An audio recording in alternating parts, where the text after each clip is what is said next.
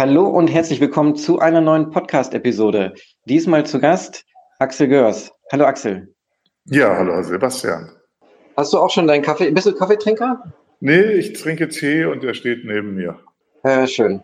Also alles gut vorbereitet. Ich habe mir sagen lassen, dass der Bankvorstand von der Sparda Bank in München ja. tatsächlich bei äh, den Vorstandstreffen das so gemacht hat. Ich weiß nicht, ob sie das noch beibehalten haben, weil der Vorstand hat sich natürlich auch mal geändert. Ja. Dass sie wirklich das alles begonnen haben mit einer äh, Meditation. Mhm. Und als ich das gehört habe, sind mir fast die Tränen gekommen, weil ich das wirklich so als menschlich ja. empfinde. Was, so, so, sowas, sagen wir mal, sich einzuräumen, auch wenn man sich natürlich als hochwichtig äh, erachtet als Bankvorstand, ne? so, so kann man ja davon ausgehen, dass die Menschen so eine Eigensicht haben, Eigenverständnis von sich haben. Ja. Hochwichtige Persönlichkeiten und dass die äh, sagen, okay, jetzt machen wir hier mal die Augen zu und meditieren bevor wir zu irgendwelchen Entschlüssen kommen. Mhm. Das finde ich total klasse, muss ich mal so sagen.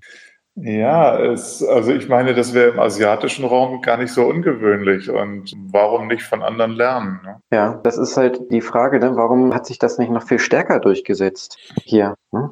Ja, also es gibt Leute, die haben da eine Affinität dafür und andere Leute können mit Meditation überhaupt gar nichts anfangen.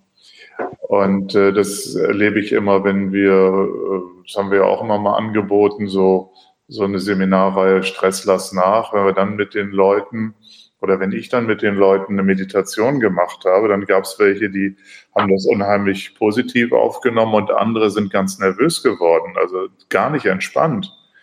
Und äh, da, daran kann man lernen, dass Menschen eben so ganz unterschiedliche Dinge brauchen, um sich zu entspannen. Und mancher braucht eben sehr viel Aktivität und körperliche Betätigung und kann dabei super entspannen.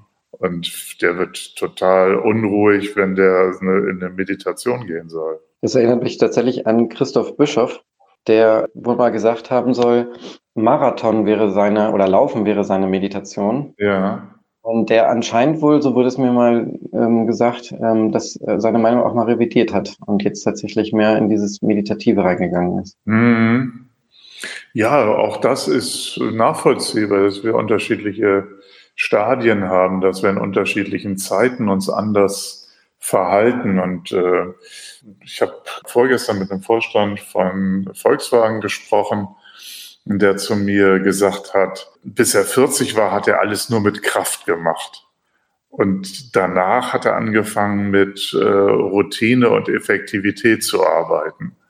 Und das finde ich auch ganz spannend, ne? was man so für ähm, selbsthypnotische Muster sich zulegt. Ja, und das bedeutet, man lernt dann im Laufe seines Lebens dazu, wie man auch etwas empfindet für sich, also zum Beispiel jetzt mit dem Thema Kraft und mhm. äh, normal herangehen und dann das überdenkt und sagt, okay, da ist irgendwas nicht so ganz stimmig mehr, nicht mehr so ein Balance für mich. Ich möchte was ändern und gehe sozusagen eine andere Strategie an, sage ich jetzt ja. mal. Ne? Also ich glaube, das hat vielleicht auch weniger was mit Denken zu tun. Ich glaube, dass das sehr stark äh, eine Gefühlskomponente ist. Dass man das spürt, dass man zum Beispiel nicht mehr die Power hat, wie man eben bis 40 hat. Also so, wenn ich diesen, an diesen Vorstand denke. Mhm. Und dass ich glaube, dass man mitbekommt, dass sich irgendetwas verändert hat. Du hast mich gefragt, ob ich Kaffee oder Tee trinke. Und ich trinke seit sechs, sieben Jahren nur noch Tee. Äh, und das hat mir niemand gesagt. Da ist auch kein Arzt auf mich zugekommen und gesagt, Sie dürfen keinen Kaffee mehr trinken, sondern das war irgendwie so das Gefühl, ich habe in meinem Leben genug Kaffee getrunken und jetzt wechsle ich mal auf Tee und jetzt bleibe ich bei Tee. Also kann mir das gar nicht mehr vorstellen. So ähnlich bin ich ja auch zum Vegetarismus gekommen. Also ich bin ja nun seit äh, über 40 Jahren schon Vegetarier. Und äh, das musste mir niemand von außen äh, nahebringen. Das hat sich einfach bei mir entwickelt. Also es gab schon einen Anlass, aber äh, nichts, was ich so habe durchdenken müssen, sondern wo ich irgendwie so gespürt habe, das ist jetzt meine Zeit, äh, meine, meine Ernährung zu ändern. Hm. Ja, du sprichst gerade über den Wandel im eigenen Leben, über die verschiedenen Phasen. Und da komme ich jetzt mal auf unsere Verbindung. Ja, wir beide kennen uns ja tatsächlich, weil ich mal für eine ganz kurze Zeit Trainee war bei dir im Unternehmen. Mhm. Du hast nämlich ein Unternehmen M3 Team AG und das führst du in der Nähe von Göttingen und ähm, bist jedes Jahr sozusagen offen dafür, jemand als Trainee einzustellen. Und vor über zehn Jahren war ich mal sozusagen äh, der Kandidat, worüber ich mich sehr gefreut hatte. Ja, jetzt wollte ich dich einfach mal fragen, was ist denn die M3 Team AG? Ja, wir sind ja jetzt seit 30 Jahren am Markt und uns ist so vor allen Dingen wichtig, ähm, Unternehmen dabei zu unterstützen, sowohl ihre Organisation zu optimieren, aber vor allen Dingen ihr Personal zu entwickeln. Und Personalentwicklung, das ist so mein Steckenpferd. Das heißt, wir kommen mit Kunden in Kontakt, die mit uns in Kontakt und wir versuchen mal gemeinsam zu gucken, was sind denn für die wichtige Aspekte, um effektiver zusammenzuarbeiten oder auch ihre Führungskräfte entsprechend fortzubilden, damit die in der Lage sind, dort einen guten Job zu machen. Und das machst du ja, du hast es schon angesprochen, mit wir nicht alleine, sondern du hast ein ganzes Team, du hast Kollegen. Wie setzt sich das Team zusammen? Also wir haben 15 feste Mitarbeiter und 20 freie Mitarbeiter. Das heißt, wenn man sich das heute so anguckt, dann sind wir in der Branche sicherlich ein Mittelständler, weil wenn man sich äh, die Struktur äh, unserer Branche anguckt, dann sieht man, dass wir 90 äh, Prozent Einzelkämpfer haben und Kämpferinnen, die vielleicht nochmal einen Partner haben, der ein bisschen die Buchhaltung macht. Und äh, fünf Prozent sind so die ganz großen. Und dann gibt es fünf Prozent so wie uns, die eben so als mittlere Größe ähm, dort vertreten sind. Und man muss auch sagen, dass es ganz ungewöhnlich ist, dass ein Unternehmen so lange schon existiert, wie wir das tun. Also ähm, die meisten schaffen vielleicht die fünf Jahre nicht mal, so dass ich schon nach zehn Jahren so nur noch zehn Prozent derer, die zehn Jahre zuvor noch am Markt waren, noch existent sind. Und äh, das reduziert sich immer weiter. Also es gibt ganz wenige Unternehmen, die so erfolgreich sind wie wir und so langlebig sich am Markt behaupten konnten. Und worauf würdest du das zurückführen? Auf welche, ich sag mal, Gelingensfaktoren? Mhm.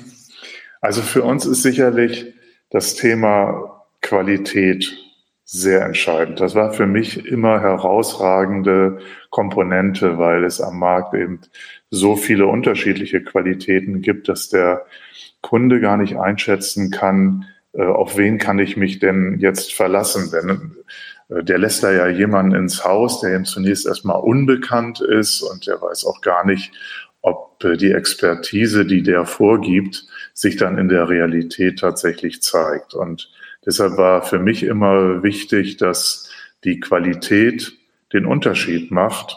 Und darum habe ich sehr dafür gekämpft, schon ganz früh in den 90er Jahren schon, dass wir so ein Qualitätslabel bekommen.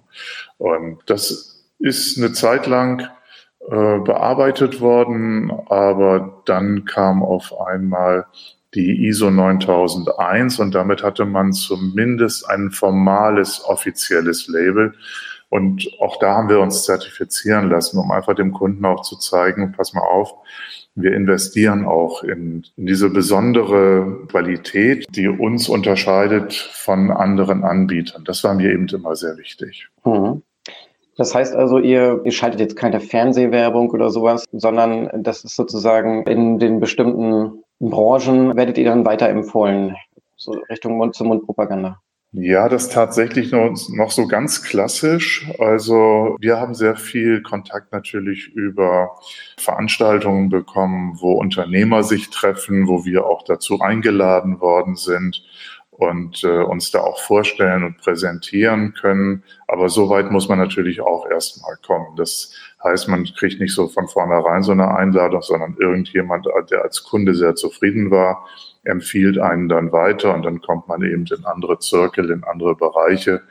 Und wir haben durch unsere gute Arbeit halt immer wieder ähm, neue Menschen kennenlernen können, die wir von uns haben begeistern können. Und wenn die in andere Unternehmen dann später gegangen sind, dann haben die uns oft einfach nachgezogen. Das heißt, wir mussten da gar nicht so viel machen.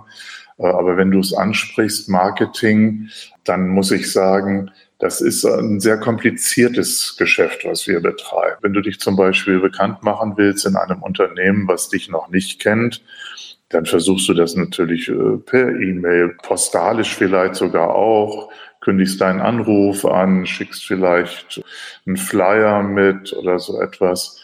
Mm, und das landet ja zunächst erstmal beim Personaler. Der Personaler hat aber genug zu tun, so dass der dieses ganze Zeug sehr schnell äh, entsorgt, sich da gar nicht lange mit aufhält.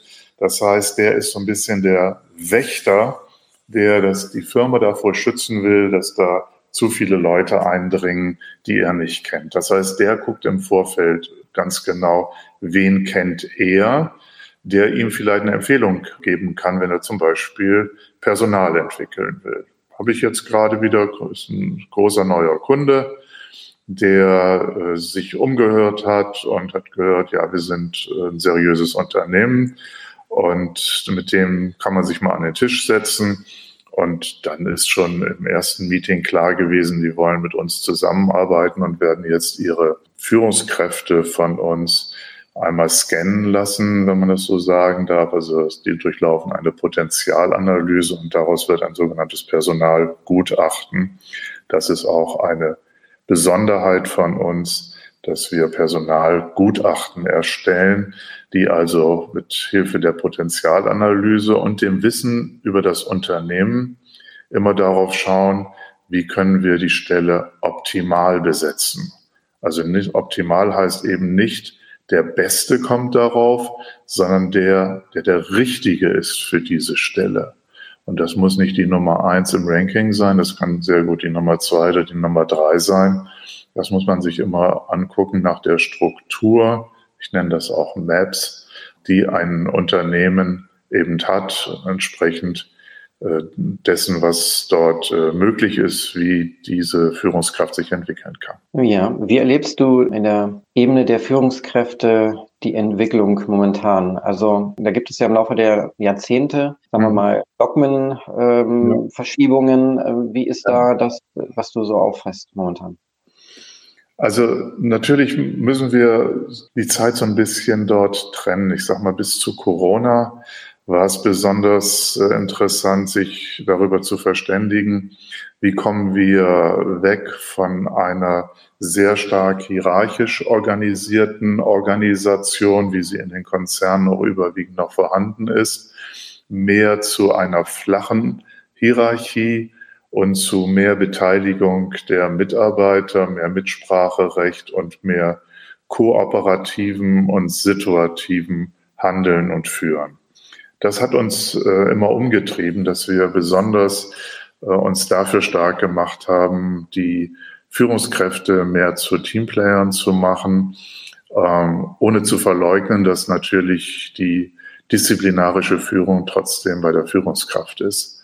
Aber seit Corona haben wir natürlich ganz andere Herausforderungen, nämlich verteilte Teams, das ist das eine, oder ähm, wir haben Teams, die sich nur zum Teil noch vor Ort treffen, also nur noch äh, vielleicht ein oder zwei Tage im Unternehmen präsent sind und ansonsten im Homeoffice sind. Und die verteilten Teams, die ich angesprochen habe, die möglicherweise eben über die ganze Welt verteilt sind, also das Unternehmen, von dem ich vorhin gesprochen habe, was jetzt unsere Dienste beansprucht, das hat genau auch dieses Phänomen, dass man dann eben auch über Zeitzonen hinweg sehr unterschiedliche Treffmöglichkeiten überhaupt hat, um das Business global steuern zu können. Und Homeoffice ja, das hat sich jetzt natürlich ein Stückchen etabliert und da wird Führung ganz anders ähm, herausgefordert. Äh, und da sind wir auch noch lange nicht am Ende dessen, was wir darüber gesichert, auch sozialwissenschaftlich gesichert sagen können. Und was interessiert dich denn ganz persönlich sozusagen an, an dem Thema Führung? Hast du da für dich so ja, ähm, Lieblingsaspekte, sage ich jetzt mal, wo du auch selber, du bist ja auch äh, Doktor, du hast also sozusagen dich auch schon ja, wissenschaftlich mit, mit den Themen auseinandergesetzt. Mhm. Magst du dazu was sagen?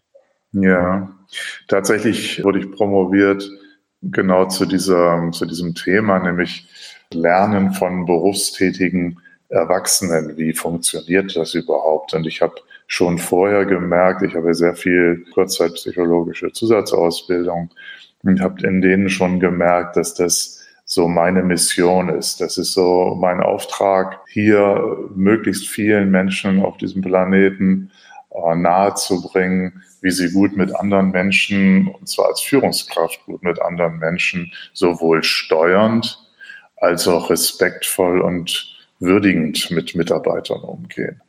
Das ist so, glaube ich, meine Mission, die mich immer wieder motiviert, den Job auch mit großer Leidenschaft zu machen. Und obwohl ich das schon so lange mache, bin ich da immer ähm, sehr begeistert davon, wenn mir gelingt, junge Menschen, Führungsnachwuchskräfte davon zu überzeugen, einen anderen Weg zu gehen, als vielleicht die nicht immer schlechten, aber wenn es dann schlechte sind, schlechte Vorbilder, denen nicht nachzueifern. Das ist das, was mich motiviert. Und ich habe äh, gerade gestern noch mh, hm, äh, so Rückmeldegespräche äh, gemacht bei einem sehr, sehr großen Konzern aus der Automobilbranche.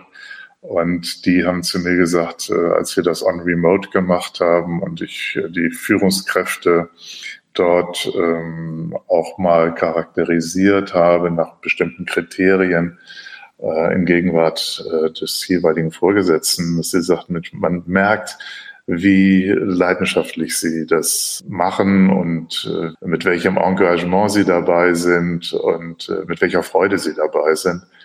Das sind auch die Dinge, die mich immer wieder pushen, äh, da weiterzumachen, mich selber auch fortzubilden und äh, mindestens zehn Prozent meiner Arbeitszeit im Jahr auch immer wieder für persönliche Weiterentwicklung zu nutzen. Hm. Kannst du nochmal sagen, seit ähm, wann gibt es euch? Ja, also genau gibt es uns seit 1992. Heute würde man sagen, wir sind so ein Spin-off aus der Uni gewesen also mit meinem akademischen Ziehvater und einer Kommilitonin haben wir damals M3 gegründet und äh, haben dann sehr schnell, habe ich dieses Thema, du hast es schon angesprochen, Trainees auch äh, entwickelt. Also ich wollte dann auch äh, junge Menschen im eigenen Unternehmen immer ein bisschen unterstützen.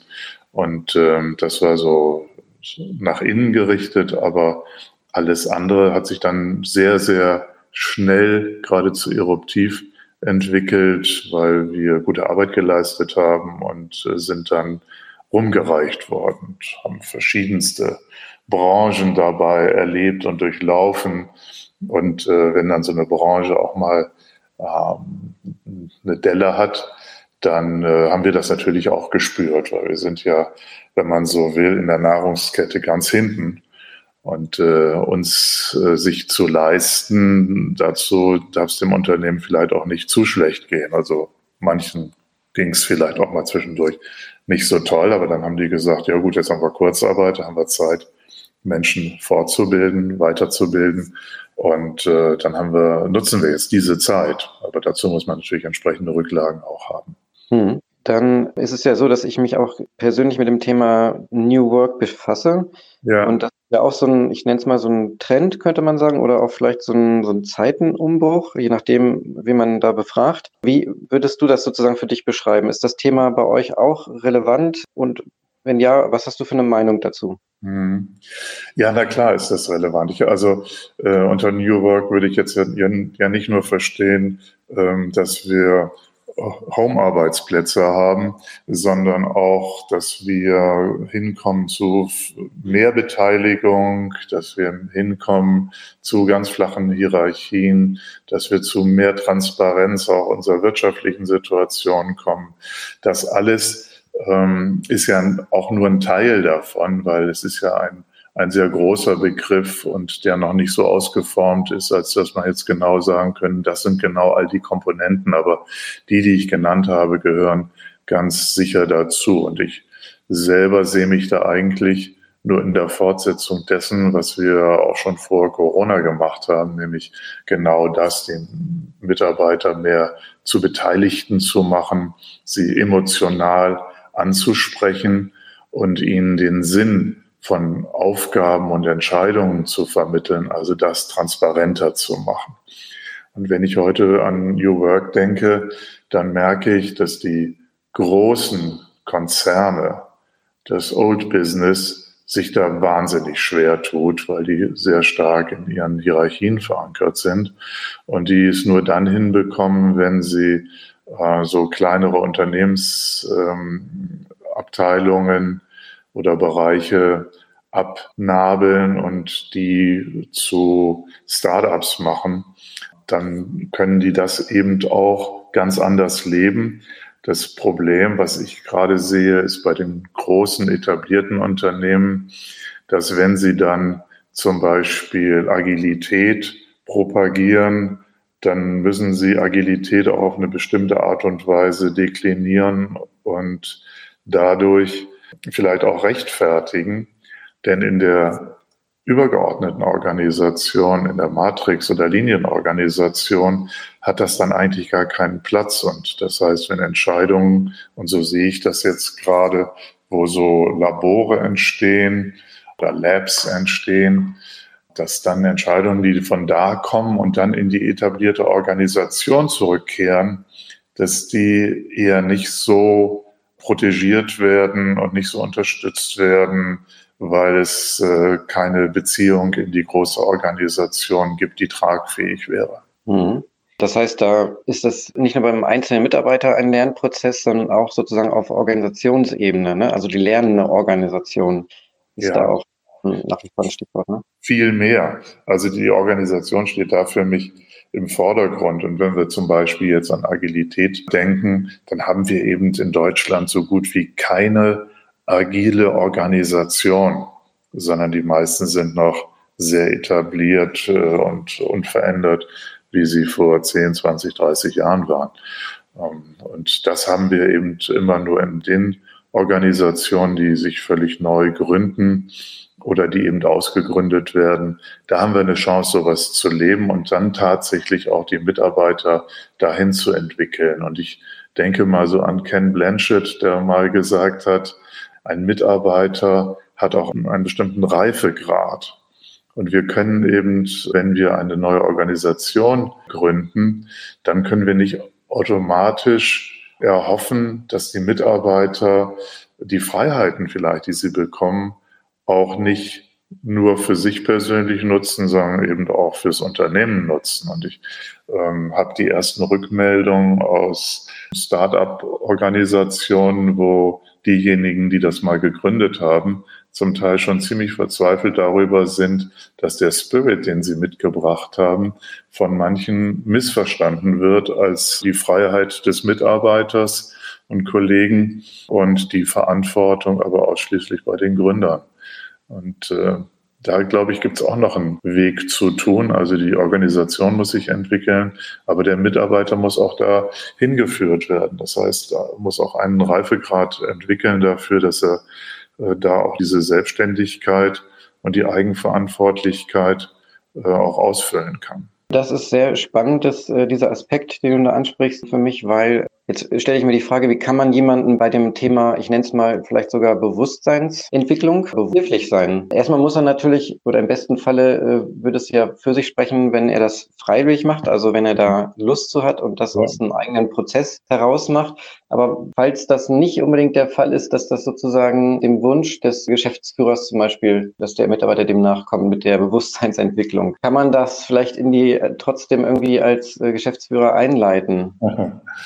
Das ist ganz spannend, was du sagst, weil es ist, äh, ich würde mal provokativ mit Gerald Hüther antworten, der sagt, man kann Menschen nicht verändern.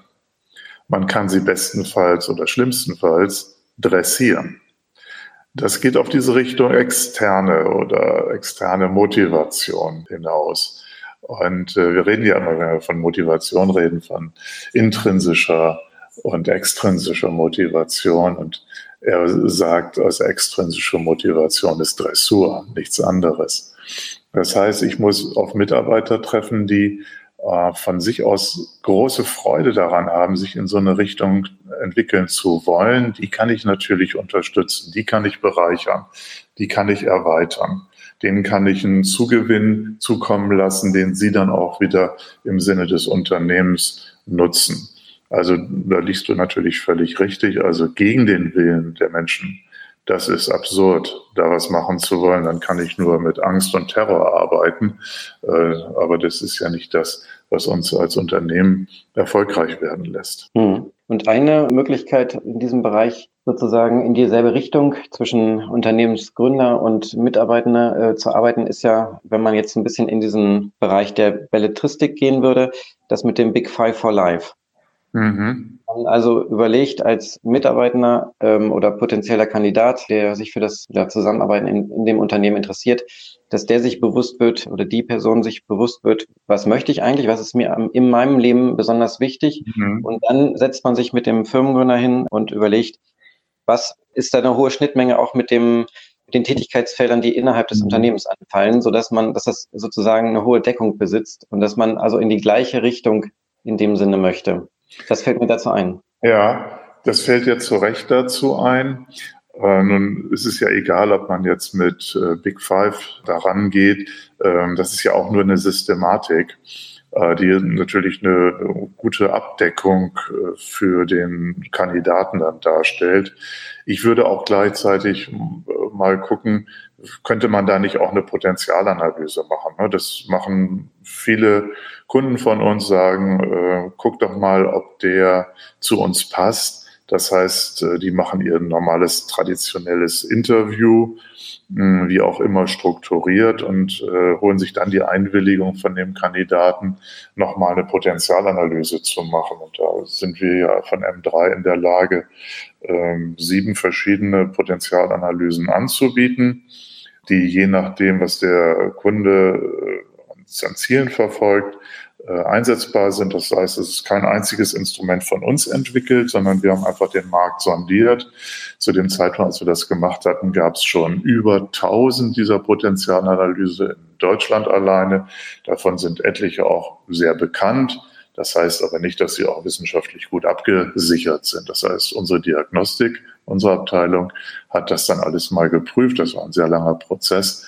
Und wir sind dann auf sieben Potenzialanalysen gekommen, die man dann da einsetzen kann, um dann hinterher zu gucken, gibt es da eben diese gemeinsame Schnittmenge. Ne? Also man kann die Potenzialanalysen zum Beispiel customizen und kann dann gucken, das sind bei uns wichtige Werte, das sind bei uns wichtige Grundsätze. Das sind bei uns Dinge, auf die wir großen Wert legen.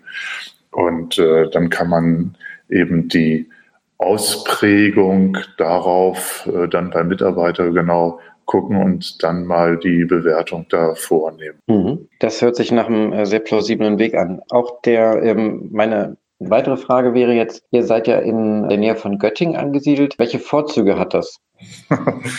naja, erstmal war das ganz pragmatisch. Ne? Also ich habe in Göttingen studiert ähm, und bin danach ins Ausland gegangen, habe äh, fünf Jahre in Italien gearbeitet und habe dort ausgerechnet eine Frau aus Göttingen kennengelernt und so bin ich nach Göttingen zurückgekommen.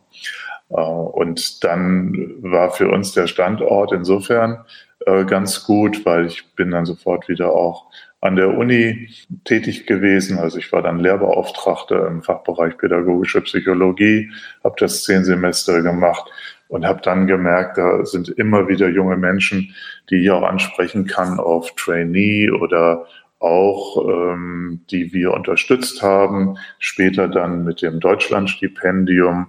Aus diesem Deutschlandstipendium ist zum Beispiel jemand erwachsen, der dann direkt bei uns später dann auch eingestiegen ist und äh, auch beschäftigt wurde. Und von daher ist auch dieses Thema Anbindung an die Universität für uns immer sehr, sehr stark gewesen. Also auch die Uni hat unsere Dienste stark in Anspruch genommen. Wir haben zum Beispiel die Mitarbeitergespräche dort eingeführt, die die Profs dann machen sollten, die hatten vorher noch nie sowas gemacht, jedenfalls natürlich nicht strukturiert. Sie hatten natürlich schon mit ihren Mitarbeitern gesprochen, aber dass wir da formale Mitarbeitergespräche, Jahresgespräche machen, darauf waren die bis dato nicht gekommen und das haben wir da äh, eingeführt.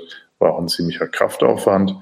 Aber das hat äh, gut funktioniert und insofern sind wir immer in Wechselwirkung auch mit der Universität unterwegs gewesen. Ja, was steht in der Zukunft an? Was steht in der Zukunft an? Ja, äh, eigentlich wollte ich Äh, ich habe ja schon mal ein Buch herausgebracht, das ist jetzt schon zwölf Jahre her, wo es eher um so einen systemisch-konstruktivistischen Ansatz geht zum Thema Führung. Und eigentlich wollte ich vor Corona ein neues Buch schreiben. Jetzt durch die starken Veränderungen, die ich wahrnehme, und wir haben vorhin schon darüber gesprochen, also verteilte Teams oder eben auch Homeoffice, äh, anderen Führungsanspruch, äh, bin ich im Augenblick so äh, nochmal neu am gucken, wie wir das gut erfassen können. Weil es gibt, das hatte ich auch schon gesagt, noch keine gesicherten Erkenntnisse darüber. Dazu ist eigentlich die Situation noch zu neu, um sie wissenschaftlich gut abzusichern. Und das hast du ja schon gemerkt, ohne Qualität geht bei mir hier nichts. Und deshalb will ich immer erstmal eine gute Grundlage haben und nicht einfach nur eine Meinung vertreten, sondern ich will auch mit Zahlen, Daten, Fakten aufwarten. Und es gibt eben noch keine wissenschaftlichen Erkenntnisse dazu, die das absichern könnten, wie heute Führung dort anders funktionieren müsste. Da ich aber gleichzeitig auch pragmatisch bin, denke ich, wir können ja nicht nochmal zehn Jahre warten, bis wir da endlich Erkenntnisse dazu haben, sondern was ich jetzt immer mehr favorisiere, ist, mich mit den Führungskräften darüber auszutauschen, welche Erfahrungen machen sie denn jetzt gerade in der Situation? Was könnte ihnen am meisten helfen, damit sie in der Situation handlungsfähig werden und in der Situation auch zu guten Entscheidungen kommen? Und da gibt es sicherlich noch kein Patentrezept. Äh, aber was mir klar geworden ist, ist, dass wir auf jeden Fall immer wieder Zeiten brauchen, wo wir auch gemeinsam Präsenz im Büro zeigen ähm, und nicht ausschließlich mit Homeoffice äh, arbeiten. Das gilt ja sowieso eher nur für Dienstleister und äh, besonders im IT-Bereich natürlich auch. Äh, wobei ich da zum Teil hohe Sicherheitsbedenken habe, aber das steht noch auf dem anderen Blatt. Im produzierenden Gewerbe spielt das ja sowieso eher eine untergeordnete Rolle, jedenfalls für die, die in die Produktionsprozesse mit eingebunden sind. Also so, das jetzt zu beobachten, das jetzt zu begleiten, diese äh, Veränderungen, das ist das, was mich besonders interessiert und ja, da bin ich sehr wissbegierig und äh, werde meine eigene Fortbildung genau auch wieder auf diesen Weg bringen, wenn wir jetzt wieder Angebote dazu bekommen, uns darüber zu verständigen und aus verschiedensten Blickwinkeln vor allen Dingen dieses Thema anzugehen. Mhm. Ich habe sozusagen auch so das Thema Narzissmus in den Führungsetagen kennengelernt und ja. mich dazu interessieren, hast du dazu irgendwie Erfahrung oder eine Meinung? Also eine Meinung habe ich ganz sicherlich dazu. Ich glaube, dass man vorsichtig sein muss, es nicht zu pauschalieren. Und ich gucke da vielleicht eher mal auf eine Ebene, auf eine Vorstandsebene. Ich habe sehr viel mit Vorständen zu tun. Und äh, diese Vorstände die haben äh, gelernt, dass sie auf eine bestimmte Art und Weise nur an solche Vorstandsposten rankommen können. Und die Erfahrungen, die sie dabei gemacht haben, die sind sicherlich eher in die Richtung geprägt, ja sehr stark auf ihre eigene Entwicklung und auf ihre eigene Karriere zu schauen. Und das kann von außen sehr gerne auch als narzisstisch wahrgenommen werden. Ähm, gleichzeitig ist es so, dass ähm, es ja nicht von ungefähr kommt, dass die jetzt vielleicht an der Position sind. Das heißt, neben einem gewissen Durchsetzungsvermögen haben die sicherlich auch äh, fachliche Expertise und vielleicht auch nochmal eine ganz gute Beziehung. Das hilft denen natürlich auch. Also wenn ich schaue auf Vorstandsebene, dann ist es auch oft so, das ist äh, wie so ein Karussell. Äh, die sind ja eher Leiharbeiter, die eine Zeit lang auf dem Karussell ähm, auch einflussreich agieren, aber äh, irgendwann auch wieder abgeworfen werden und dann auf einem neuen Karussell landen, wenn man so in diesem Bild bleiben möchte. Also Narzissmus, ja, und gleichzeitig aber auch alleine damit wird man es nicht schaffen. Also da wird, sind auch noch andere Komponenten ganz entscheidend. Aber was ich merke, ist, dass zumindest jetzt ein gewisses Umdenken von außen äh, auch initiiert stattfindet. Also wenn ich darauf schaue, auf die Quoten, die ähm, Aktiengesellschaften zu gewährleisten haben, um Frauen mit an den Tisch zu bekommen auf Vorstandsebene, dann habe ich durchaus die Hoffnung, dass sich da dann auch neben der Quote tatsächlich auch atmosphärisch was verändert. Mhm. Ja, vielen, vielen Dank für den ähm, tollen Einblick, den du uns da geliefert hast. Was machst denn du jetzt so eigentlich mit diesem Podcast, davon kannst du ja nicht leben. Das ist ja nee, nee, nee, ja, genau, richtig. Nee, das ist tatsächlich einfach mein Lustfaktor. Ne? Ich ja. habe einfach Spaß dabei, ähm, ja, genau. wirklich spannende Leute zu befragen, auch ähm, wie bei uns beiden, auch wenn es halt tatsächlich nur kurz war, aber auch die in meiner Biografie halt aufgetaucht sind. Mhm. Ähm, da freue ich mich sehr, dass da wirklich ganz viele Menschen auch Lust zu haben und sagen, jo, mache ich mal. Ähm. War vielleicht auch noch nie im Podcast oder so. Mhm. Äh, genau, ich habe jetzt fast äh, 100 Episoden Genau, aber letzten Endes ist es einfach nur aus dem, ähm, aus dem Uni-Projekt in Göttingen tatsächlich mhm. entstanden. Mhm. Weil da war ich mal drei Jahre lang im äh, Fachbereich Biologie und Psychologie, ja. also in der Fakultät äh, beschäftigt und äh, es ging um das große Thema Innovation in der Lehre. Mhm. Ja. Da habe ich dann überlegt, habe ich 2016 angefangen und dann halt drei Jahre lang. Und damals war Podcast halt noch nicht, ähm, also war schon gut vertreten, aber halt wirklich noch nicht überall. Ne? Und mhm. heutzutage ist es ja, ne, jeder, kennst du ja auch, jeder ja, ja. Consultant oder so macht halt auch seinen eigenen Podcast.